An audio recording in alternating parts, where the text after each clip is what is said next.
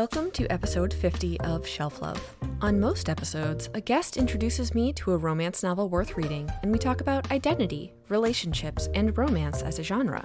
I'm Andrea Martucci, host of the Shelf Love podcast, and in this episode, I'm bringing you a potpourri of guests who give their wise responses to some of the myths and misconceptions around the romance genre.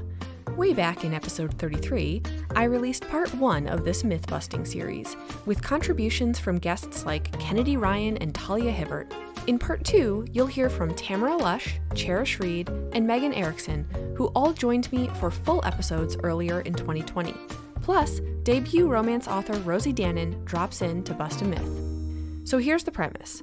Whether you're new to romance or have been reading it since 1972, it's hard to have walked around in this world and not heard the negative stereotypes about romance readers, the books themselves, and romance writers. My mission on the Shelf Love podcast has always been to give the romance genre the serious, critical attention that I think it deserves, and hopefully convert the hearts and minds of some non romance readers in the process. Way back in December 2019, I created a Twitter thread asking the question What misconceptions do you hear about romance novels from non romance readers? I got a ton of thoughtful responses and used them to curate a list of the most commonly heard myths, and I have been asking my guests, whom I've recorded with since then, to choose a myth to respond to. I also put the call out for any listeners to send in their responses. In some episodes I recorded, the response to the myths question informed later parts of the conversation, so I just left them in the full episode. So, for example, you can listen to E.E. Ottoman, Adriana Herrera, and Brie from Kit Rocha bust myths in their recent episodes, and you can find links to those in the show notes. But first up, we've got Tamara Lush, who joined me on episode 25, where we talked about Wattpad, among other things. Which of the myths and misconceptions did you want to dig into? I think the one that they're easy to write and anyone can do it because there's a formula. And I do have some thoughts on that. And obviously, they're not easy to write. Romance novels are really, really hard to write. In fact, I've been a, a, romance reader for a long time since I was a teenager. But when I first started writing, I kind of immersed myself into Harlequin Presents. Uh, and I, I still do love Harlequin Presents quite a lot. And until you try to write a Harlequin Presents, you don't understand how difficult it is to do all of those things in 50,000 words. It's very difficult to ramp up that emotion and to have that punchy emotion all throughout, and the sexiness, and the character development, and people doing things, the characters doing things. It's so difficult. I think that there is this idea that, oh, we can just do a formula and it will work. And the flip side of that, and the sad part about it, is I think there's a whole crop of internet marketers right now that are doing exactly that. And they're dominating the charts on Amazon. And that, to me, is a very sad thing that it is just to make money, that there's no thought for actual craft, that it's just this craven pursuit for money. I find that very sad. I've been very saddened as of late about the state of the indie authoring world. Mm. And so, in, some ways, because this perception that they are easy to write and that anyone can do it because there's a formula, and because people do use those formulas, they use that to exploit the genre. And a lot of it is from men writing as women. Mm. And I find that super offensive. I, and I know that a lot of the internet marketers would just say, oh, you're jealous, you're not making money, and you should be taking courses and you should be doing more ads and you should be doing this, that, and the next thing and upping your game and leveling up and hustling. Well, that perhaps is true, but there's also, I do believe that writing is an art and it is something we do from our heart and soul.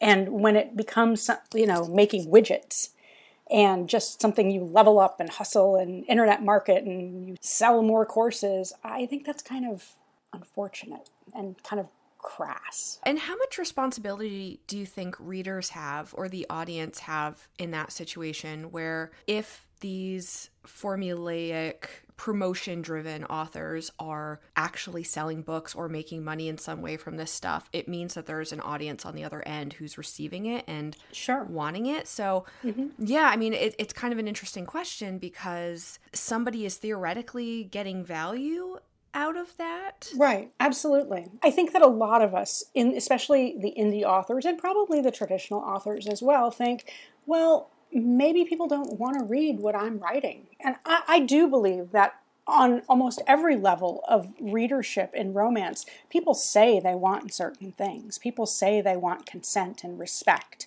and they say they want cinnamon roll heroes. But do they actually read them? I'm not so sure. My numbers don't bear that out, quite honestly. Yeah, I feel that. And I, I feel that as a podcaster as well you know, where I'm interested in having certain discussions and I'm also aware that I could have much easier discussions mm-hmm. and probably be more popular as a podcast. Sure. I'm not interested in doing that, but I'm also aware of the other side of it. Right. I mean, look, the whole RWA controversy with Damon Suede, and I don't know if you want to get into this, you can feel free to edit this out, but the reality is that he put out a book that compared a Middle Eastern man to a gorilla, and there were a lot of people who loved that book. Mm. There are a lot of people who love, say, Kristen Ashley, and I think she's actually a really interesting writer. I know the authors are not supposed to say mean things about other authors. I'm not trying to be mean to Kristen Ashley. I think that she does what she does from her heart, and I think that she's very passionate about it, and I think that she's wonderful, and I think that she knows her audience. However, there are people that love her books and who also say they want consent and respect. And after reading her books, it's hard to rectify that in my mind because when I read those books, I think, whoa, the men in this are really extreme. And I know that it's not everybody's jam, and that's okay. Mm-hmm. Whatever you want to read is okay with me. But I also think that we should be a little more intellectually honest about what what our jam really is and and I do think readers want what they want and yeah the reality is readers don't want beta heroes most of them yeah and they don't particularly want low angst books and they don't particularly want people who are decent people i mean my biggest seller was constant craving and it had a, a pretty much of a jerk as a hero yeah you know just a jerk who was literally i mean it was written in the harlequin presents vein who and it was an allegory for the newspaper industry but he was basically blackmailing the heroine mm. to hmm. have sex with him. And people loved it. Yeah. So this is making me think of two things. So there's the the difference between what people say they want and what they actually do. Mm-hmm. Um, so having done multiple surveys and then also having actual data on people's behavior, I can say that people absolutely survey saying they want things that are more morally upright or show something positive about themselves. But then if you look at their behaviors, mm-hmm. you see there's either self interest or something that they don't want to acknowledge about their interests. Sure. The second thing is around pseudonyms. So you mentioned what may be men writing under female pseudonyms, writing romance. It's an interesting reversal because traditionally a lot of women have written under ambiguous names yes. or male names in order to be taken seriously as writers. And for men then to take on the cloak of a marginalized group hmm. because it's more acceptable to be a or, or they think that i i guess they'll just be accepted into the fold under that name or not be it's questioned. more lucrative it's more lucrative yes hmm. i do find it interesting men who write under fem- pen names and i see some on facebook who clearly you know they ask like sexual questions and would women be as eager to answer the questions on Facebook if they knew a man was asking them. I don't know. It, it seems very icky to me. But I'm coming at all of this from, you know, I'm a journalist first and foremost, but even before I'm a romance writer. So some of this seems odd to me it's a different world to me. Mm-hmm. Yeah, it's definitely that I think we, there are expectations that a woman can write a better romance or that commercially you can be more successful if you have a particular identity. Sure. And when it's not your true identity, I think that when we hear about women doing it to be taken seriously as writers, that seems acceptable to me. That's like, oh, I'm honest about sexism. Mm-hmm. I just want this work to be taken seriously for what it is. That's very different to me than taking on, I think, particularly a marginalized identity. Right. Now, Cherish Reed busts the myth that romance novels are vapid.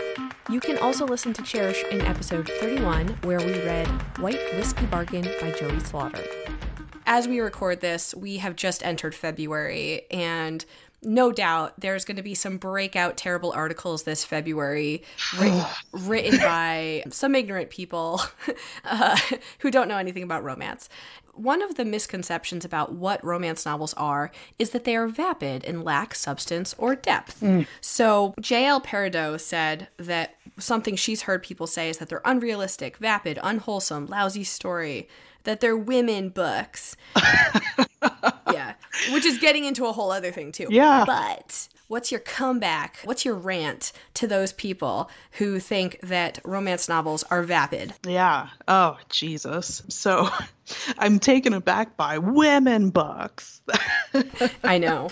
And I think Gross. I think we've always had a fear of women reading too much as uh, in Western societies. But I would say all of those, I guess, those pejorative uh, insults towards romance feel to me like they boil down to a lot of misogyny and a lot of gatekeeping because I always wonder, well, who. Who are these people who determine which literary texts are deep and substantive or whatever. And I just wonder if, you know, those are the same voices that subscribe to like a really old fashioned canon that excludes a lot of voices. And I wonder, I don't wonder, I know this. Uh, literature is supposed to reflect the human experience, you know, whether it's good or bad, beautiful, triumphant, uh, ugly, and horrific. I feel like romance can and does do all of that. And if my voice starts climbing, uh, It's okay to get heated about this. yeah, I'm like, uh, well, then what exactly do you think is, you know, not vapid? What what what do you consider deep? And is it is it Moby Dick? Because I've read that like four times, and oh god, there's a an entire chapter devoted to penguins, and I'm getting I'm getting worked up in a lather, but I will say this. I've read romance novels that have tackled some really serious human experiences. And I believe if romance or literature is supposed to reflect the human experience, which most art is supposed to do, you know, romance does a really beautiful job with that. I'm thinking of Kennedy Ryan and her novel Long Shot she tackles some really, really tense stuff, you know, domestic violence and whatnot. I'm thinking of not something so intense, but Alyssa Cole.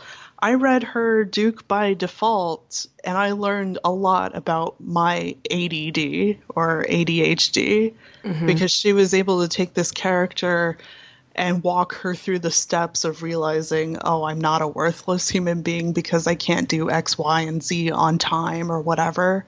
I don't know. That that's how I feel. now I'm angry. Yeah. Sorry, I don't, don't, don't want to make you angry before we talk about other things. no, you're fine. Yeah, I get angry too. Uh, I think it's so funny. Like Moby Dick comes up so much as like the the stereotypical like, oh my god, why is this canon? And I I feel like there's a lot of backstory to why it actually happened and all of that. But recently, I described Moby Dick like like what? It's just a book about some guy who's obsessed with killing a whale and basically drives himself and his crew into ruin, right? Like I don't know. It's it's uh, man versus nature. Yeah. If you're looking for something to read that's not Moby Dick, there are a few curated book lists on the Shelf Love website, all romance, of course. The latest one is actually a collection of romance audiobooks that are both amazing romances as well as great vocal performances. These were all recommended by listeners who are big fans of audiobooks, so whether you are yourself a big fan or you want to dip your toes into audiobooks, check out the list of 15 romance audiobooks, and the link is in the show notes. Our next myth is brought to you by Megan Erickson, who joined me in episode 35 to discuss Hope in Dystopia, and she busts the myth that readers read romance just for the sex. Have some quotes from people. Oh gosh. These are things people say in response to finding out that somebody they know reads romance. Oh, so you like porn? Oh, like that Fifty Shades shit? So your husband must be happy, eh? Nudge, nudge, wink, wink. That's from uh, Jerry reads stories with HEA. Uh-huh. I love her too. Oh, good. Okay, yeah, I love I love how we're a completely incestuous community and everybody knows everybody Uh-huh. else. Uh-huh. and then Sheldon said, "Some people think they know exactly why I'm reading romance, and it's not for the storylines."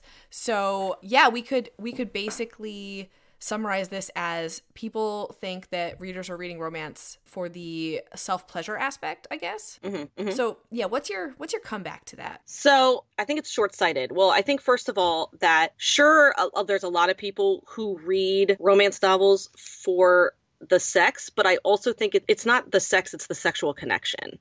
And you know, I say so because my my parents sometimes are like other people will be like, "Well, what's so great about like romance?" And I'll say, "I think you're underestimating too what a happy ending is." You know, there's a lot of things that happen in the in the world that don't have happy endings, and I think that there's a level of trust there with readers that they want to read. They take risks. What do I want to say? They accept risks in a novel because they know at the end it's going to come out okay, and it makes them feel good. And I, you know, I kind of like say to my parents uh, and and other people, not that my, my parents accept romance novels, but they they're just curious, you know what I mean? And I Mhm. say, you know, the happy ending is is like why can't we be happy? Like what's so why is there so much stigma against romance novels just because it ends in a happy ending? Like what's so wrong with being happy? You know, the book thief like killed me at the end and made me sob for like 5 days straight you know and that's fine too but i think i think the sex is more about the connection like i think it we want to read a book where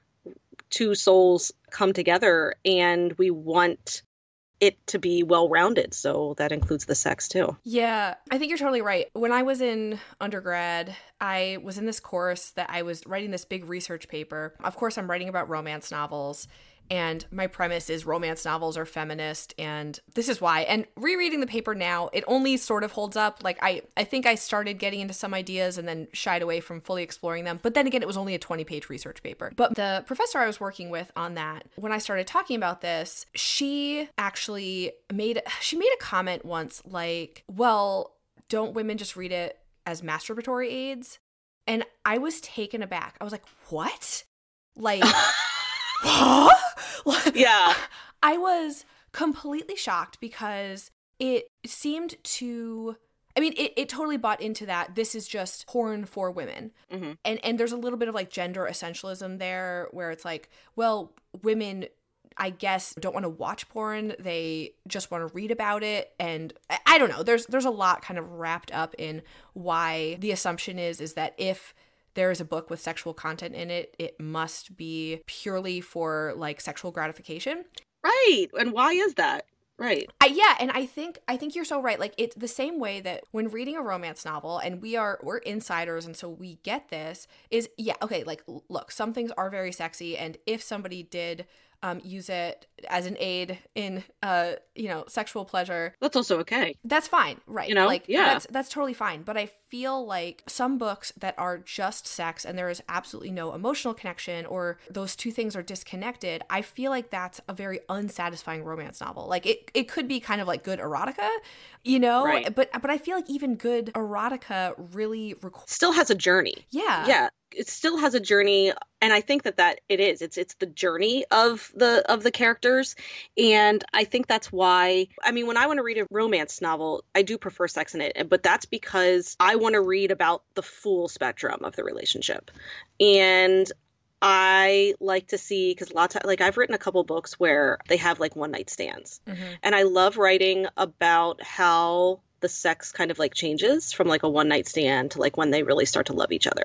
I think that's super interesting to write about and to read about. Yeah. Yeah. And so it might seem like, oh, you're just writing a lot of sex scenes. Well, yeah, but I'm trying to show something. You know what I mean? Yeah, I think sex is an incredibly vulnerable state for people. Like you are you're literally naked, you are exposed, you're on display, you're you're sharing something incredibly intimate Mhm. with another person or other people. Mhm. And yes, like people have one night stands and you know, nobody's saying that those two people like intimately trust each other at that point. But then those two people leaving that encounter, I feel like it sets up this connection Oh, yeah, they still have shared something for sure. Exactly. And yeah, I think I think that what good romance novels do is if the couple is having sex early on, you have to show the evolution of those sexual encounters. You were mm-hmm. you were mentioning this where, you know, sure, like mm-hmm. the the first sexual encounter might be fairly impersonal in some ways, but mm-hmm. but then to be emotionally satisfying by the time they're having sex at the end of the novel once they have a deep emotional connection it's a very different encounter. Yeah, and it's so fun to explore. Yes, it's so fun. And I think that, you know, one thing you said earlier where like why are happy things sort of derided and right. seen as less serious? I I don't know why sadness is considered serious. Right, and why is sadness considered like that's serious literature? Like why is happiness not serious literature? I just think I think people underestimate the security of romance. And that's sometimes why, you know, there's obviously a discussion like, well, I'm edgy and I wrote a romance where a character dies at the end. It's like it's totally fine that you wrote that. All right, Nicholas Sparks. Yeah, but you have to understand truly think you're missing the point of romance because to me romance is security. So or the romance genre. And I think it's not fair to take away that security without a warning. So that's just that's again that's me my opinion, but that's yeah, that's how I feel about that but that's that's why we have the the boundaries around like what is a romance novel? Like books can have romance in them and not be a romance novel but a romance novel must have an emotionally satisfying ending and you're not going to have an emotionally satisfying ending with a dead main character.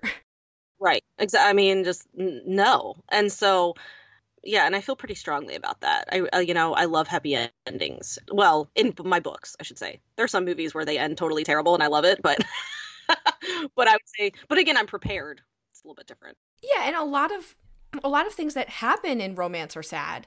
Like Right. Do you know what I mean? Like the journey can be full of like highs and lows and like you are emotionally being taken all over the place. Our yeah. only request is that at the end, mm-hmm. just one little measly request. Come on. Yeah.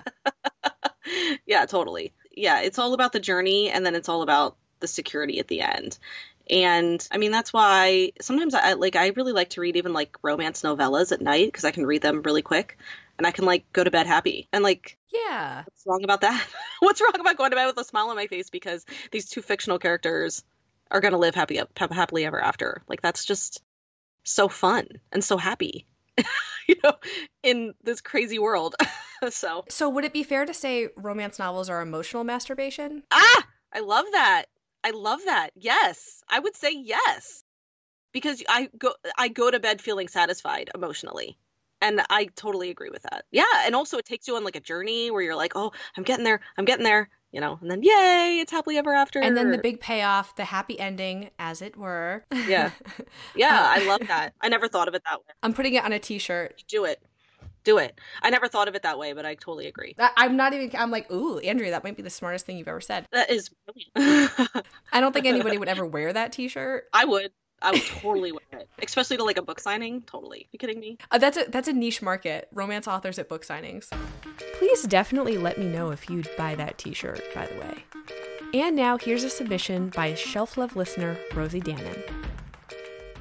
Hi there. I wanted to respond to the myths and misconceptions around romance novels, and specifically, I wanted to talk about the prompt that says that romance novels are mommy porn. And I wanted to talk about that because I want to examine why mommies, or mothers, if you will, are the face of romance readers. Like, how did they become that face? Is it true that that's the core demographic of readers. And I bring that up because I think that women don't necessarily start reading romance novels when they become mothers. I think, you know, certainly women do, but I started reading romance novels in my adolescence. And I know that Andrea has talked about that in the Origins of the Shelf Love podcast.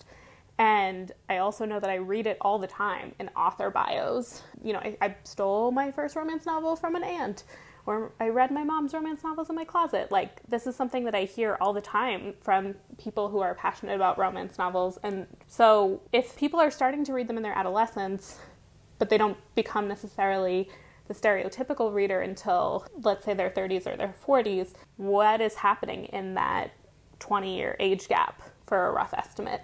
And I think that what's happening is that not that there's uh, the behavior doesn't exist, the romance reading behavior, but that it is a solitary act in those age groups and that it becomes a social act or it becomes a more publicly facing act later in life. And I think that the decades long gap is driven by different sources of patriarchy and shame that comes from men at both a societal level and at an individual level. And so I you know, I can only speak to my experience obviously, but when I was in my teens and I was reading romance novels like in high school, I was ashamed of it because of my dad you know, I lived at home with my parents. My dad would still want to buy me books or would see them on my bookshelf. And because romance novels at the time and even now, a lot of them still, e readers didn't become big until I, you know, was later in high school and even college. So it was really about the physical books. And the physical books had depictions of desire in the female gaze. So shirtless men, the clinch, all of that kind of thing and my dad was uncomfortable with that and so I, I felt uncomfortable with it and then when i was in my 20s and i was dating and i was single men i dated didn't approve of reading romance novels which was really interesting because it's sort of like the madonna whore paradox a little bit in the sense that you know i'm meeting men on tinder they're asking me if i'm quote unquote down to clown god help us. And the same time they would come hang out and see my bookshelf and be like well you don't have a lot of books. And what they meant was you have a lot of books, but they're romance novels, so they don't count. And I think that women and, and readers of kind of all marginalizations and populations who do find themselves reflected in romance are being shamed by those stories living outside of mass media's definition of culture that is acceptable because reading romance falls outside of the male gaze. And so I think that they're they're really important for people in those developmental stages both before you start dating as a model of what healthy intimacy can look like and then after. But I think mothers are the only ones because they're already, in a sense, attached. Perhaps they're no longer looking for that male approval because they have children. They don't care and they feel brave enough to be reading these books more publicly and to find friends that are doing so because it becomes a lot more acceptable when you're stop trying to be an object of desire for men, and you can actually think about your own desires instead. Now, I definitely want to dig a bit deeper on some of the points Rosie made specifically about moms being immune to the male gaze, but alas, this was a one way recording. However, I think Rosie raises some interesting points in this submission. I also recently finished an advanced review copy of Rosie Danan's forthcoming book, The Roommate, which is out in September 2020. I appreciated the discussion about sex work, the porn industry, and normalizing sex education with the female gaze. You may be like, what? That's in a romance novel? Yeah, it's definitely exploring things I haven't personally seen before. So if you are intrigued, go check that out. The Roommate by Rosie Danan. So that's all. Over the course of this series, we've dug into 12 different romance myths, and I wish that was all of them, but unfortunately, there's lots more we haven't even touched on. Big thanks to everyone who took part in this, from my myth busting guests to the folks on Twitter who provided the raw material for this exploration. I very much appreciate you. So that's episode 50. Thank you for listening to Shelf Love. As I mentioned in episode 49, I'm going to take a wee break soon and come back with an official season 2 that will have a new format, which I'm super excited about. If you enjoy Shelf Love, here are a few ways you can support the podcast. So, to preface this, I want to be clear that I do not make any money from this podcast. And actually, I recently cut ties with the podcast network I was working with. I used to occasionally get ads through that network, which you might have heard in the past, but I really do this because the podcast brings me a lot of personal creative satisfaction. And I want to acknowledge that I'm privileged to have the discretionary time and money that's necessary to run Shelf Love, so I don't need to try to monetize it. I think that allows me a lot of freedom, particularly when it comes to not pulling punches when it comes to my more critical opinions. So, while I'm not asking for monetary support, one way I would love for you to support the growth of the podcast is to spread the word about Shelf Love. Literally just sending the link to a friend or someone who might be interested, sharing your thoughts on an episode you enjoyed on social media, or if you have a platform of your own, mentioning it on your blog or in your email newsletter. Also, leaving a review may help complete strangers decide to download an episode because you made it sound so cool. Thank you so much for listening and for being on this journey with me. Black Lives Matter, stay safe, stay mad, and keep reading romance.